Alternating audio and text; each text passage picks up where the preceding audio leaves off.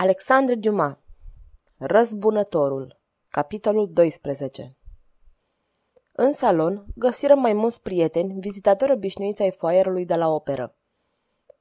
Prezentai pe De Franchi și unora și altora. Zece minute după aceea intră și Di, aducând cu sine buchetul de miosotis, care se demască cu un abandon și o ușurință care indică mai întâi pe femeia frumoasă și apoi pe femeia care era obișnuită cu astfel de apucături. Prezentai pe De Franchi și lui Di.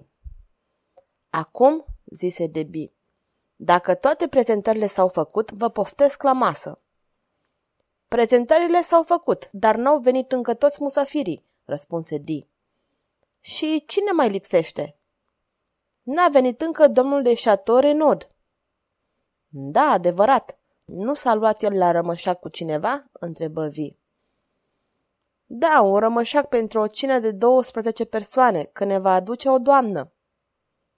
Și cine este, întrebă buchetul de miosotis, această doamnă pe a cărei socoteală se fac astfel de rămășaguri? Mă uitai la de Franchi. Era calm în aparență, dar palid ca moartea. Zău, răspunse Di. Ar fi greu să vă numesc această mască, mai ales probabil că nu o cunoașteți. Este doamna... Luis puse mâna pe brațul lui Di. Domnule, îi zise el, în favoarea noii noastre cunoștințe, faceți-mi o plăcere. Anume? Să nu numiți persoana care trebuie să vină cu domnul de Chateau Renaud. Știți că este măritată. Da, dar al cărei bărbat e la Samirna, în India, în Mexico, nu știu unde e. Și când bărbatul e așa de departe, este ca și când nu ar exista. Bărbatul ei se întoarce peste câteva zile. Îl cunosc. E un om foarte galant și aș vrea, dacă e cu putință, să-l crut să nu afle că soția sa a săvârșit o asemenea inconsecință. Atunci, domnul meu, scuzați-mă, spuse Di, nu știam că o cunoașteți pe această doamnă. Eu mă îndoiam de căsătoria ei, dar fiindcă o cunoașteți, cunoaște și pe bărbatul ei, să întrebuințăm cea mai mare discreție.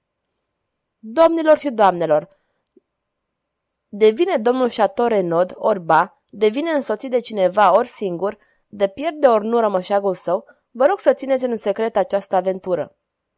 Toți făgăduiră în unanimitate că nu vor trăda secretul. Mulțumesc, domnule, zise de Franche lui Di, dându-i mâna. Vă asigur că ați săvârșit acum o faptă demnă de un om galant. Trecurăm în sala de mese și fiecare se așeză la locul său. Două locuri mai rămăseseră goale. Locul domnului de Chateau Renaud și al însoțitoarei lui. Servitorul vrut să le scoată tacâmurile. Așteaptă, zise stăpânul casei, până la orele patru. Dacă nu vin până la patru, atunci să le scoți. Orele patru odată sunate, pariul e pierdut.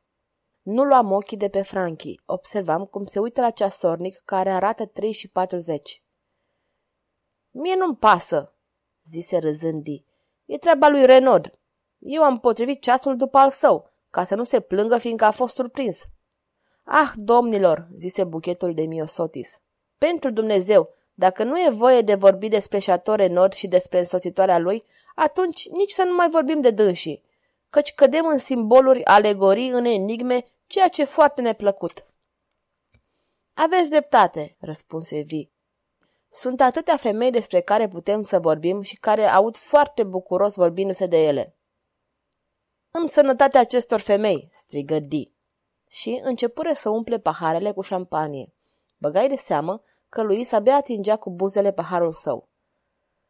Beți, beți, îi zise eu. Nu vedeți că nu va veni? E abia patru fără un sfert, răspunse el. La patru fără cinci minute îl privi din nou și... Noroc, îi zisei. Luis luă paharul și îl duse surâzând la buze. Abia băuse jumătate când se auzi un sunet de clopoțel. El e, îmi zise Luis. Da, dar fără dânsa, îi răspunse eu. O să vedem, Toată lumea era atentă și o tăcere din cele mai adânci urmase zgomotoasei conversații de adineauri. Atunci se auziră voci în anticameră. Di se sculă să deschidă ușa. Am recunoscut vocea ei, îmi zise Luis, strângându-mi mâna cu putere. Haide, haide, curaj, fiți bărbat, îi răspunsei. Dar vă rog, doamnă, zicea Di în anticameră, vă asigur că suntem numai între amici. Intră, draga mea Emilia, zise domnul de Chateau Renaud. Nu te demasca dacă vrei. Mizerabilul, murmură Luis de Franchi. În aceeași clipă, o femeie intră mai mult tărâtă decât condusă de Di și de Chateau Renaud. Patru fără trei minute, zise încet Chateau Renaud domnului Di. Foarte bine, ai câștigat. Încă nu, domnule, zise tânăra femeie, îndreptându-se către Renaud și ridicându-se în toată înălțimea ei. Înțeleg acum insistența dumneavoastră. Ați pariat că mă aduceți aici să cinez, nu-i așa? Dar Renaud tăcu. Fiindcă omul acesta nu răspunde, îi zise ea, răspundeți dumneavoastră. Nu-i așa că domnul Renaud pariase că mă aduce aici? Nu pot să vă ascund, doamna mea, că domnul de Chateau Renaud mi-a dat această speranță.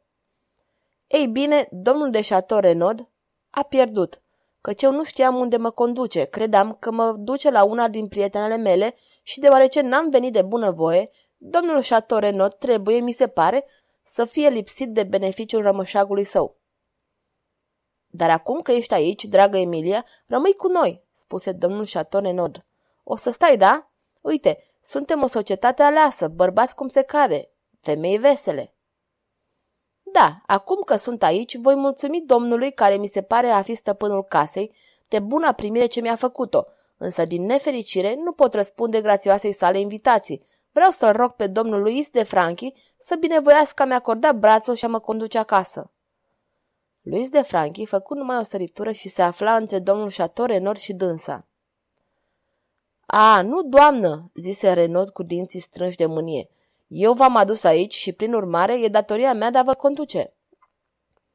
Domnilor, zise necunoscuta, sunteți aici cinci bărbați și mă încredințez onoarei dumneavoastră. Veți împiedica, sper, ca nu cumva domnul de Chateau Renaud să comită vreo violență. Bine, doamnă, zise iarăși Renaud, sunteți liberă. Știu eu cui să-i cer satisfacție. Dacă eu sunt acela, răspunse Luis de Franchi, cu un aer mândru, mă găsiți mâine toată ziua în strada Helder, numărul 7. Foarte bine, domnule. Poate însă nu voi avea personal onoarea de a mă prezenta la dumneavoastră, dar sper că în locul meu veți binevoia a primi pe doi dintre prietenii mei. Bine. Și amândoi ieșiră în mijlocul unei adânci tăceri. Ei bine, domnilor, zise Chateau Renaud când ușa se închise după el. Am pierdut. asta e tot. Poi mâine seară, toți cât suntem aici, ne întâlnim iarăși la frații provinciali.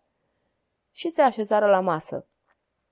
Totuși, cu toate că domnul Renaud căuta să reanime prin glumele sale conversația întreruptă, restul cinei fu destul de tăcut.